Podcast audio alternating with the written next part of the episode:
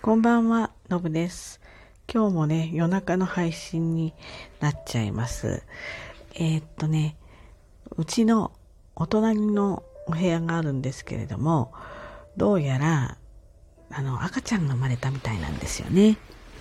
で、なんでそれが分かったかっていうと、赤ちゃんの泣き声が聞こえるから。で、しかもですね、もう明らかに新生児ですね。もう声もなんか猫ちゃんのミャーミャーぐらいのあの鳴き声なんですよ。で、なんかね、ギャーとかっていう感じじゃなくて、もう本当に生まれたばっかりなのかな、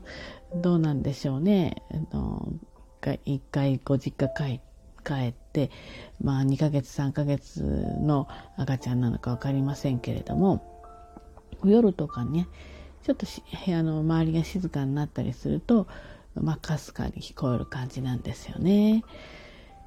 ね、なかなかあの、まだ私も年齢的にはそろそろ孫ができてもおかしくない年齢なんだけれども、まあそんなちょっと兆しは全然なく、新生児のね、あの、泣き声を聞くなんてことはあまりないので、なんかこう、微笑ましい感じ、そんな感覚をね、覚えてるんですよ。でね、まあお隣だし、でもどちょっとだけすれ違ったことがあって、数ヶ月前に。その時には妊婦さんだったから、まあ確かにね、生まれてておかしくないわけなんですけど、本当にすれ違って会釈する程度なんですよ。多分、私がここに来た時のお隣さんではないんじゃないかなって似た年頃なので、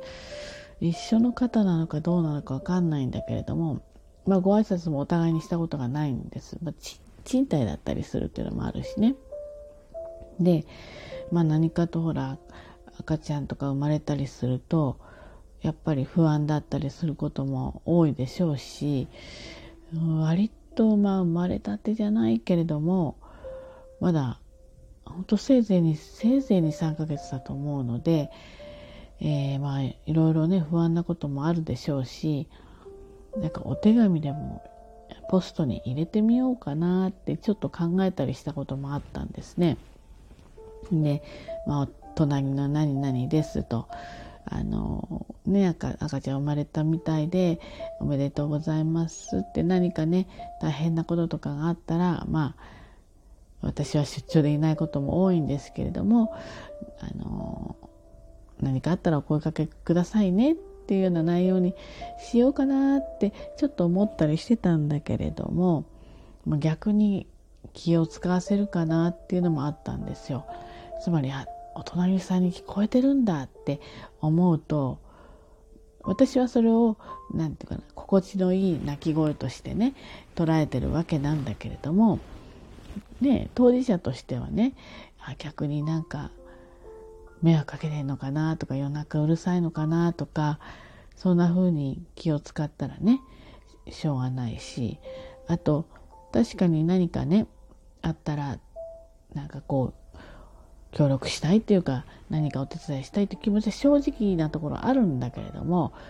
私自身がいないことが多いわけですよ。月の半分ぐらい今なんていないのでそうすると私がそれを言ったばっかりにそれを知らなかった家族が対応することになるんですよね。それもなんだかなっていう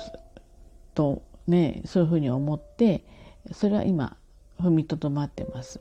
どこかでね何て言うんですかすれ違うことがあったらねあ生まれたんですかとかって何かあったら声かけてくださいねちょっといない時は多いんですけどとかっていう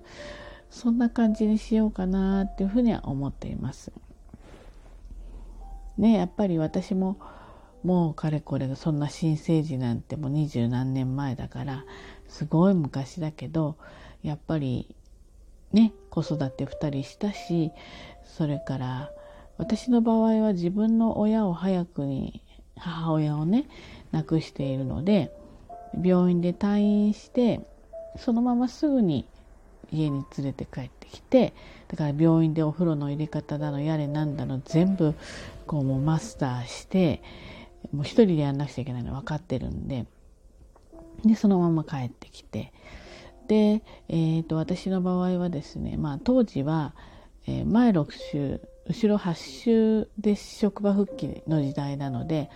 2ヶ月の子供を抱えて出社して会社の近くの保育園に入れて昼授乳しに行って昼休みねそんな生活だったんですよ。でまた拾ってバスなり電車なりに乗って帰ってくる。で夜中起きますよね子供ってずっとは寝ないから。でまた昼は仕事でこの生活がいつまで続くんだろうなって本当にまあ当時は大変だったなってすごく思います子供が好きだからねやれたけどやっぱり実態はすごく大変で同じレベルで父親が携われないとやっぱり、え、お手伝いは単なる手伝いの一時的なものなので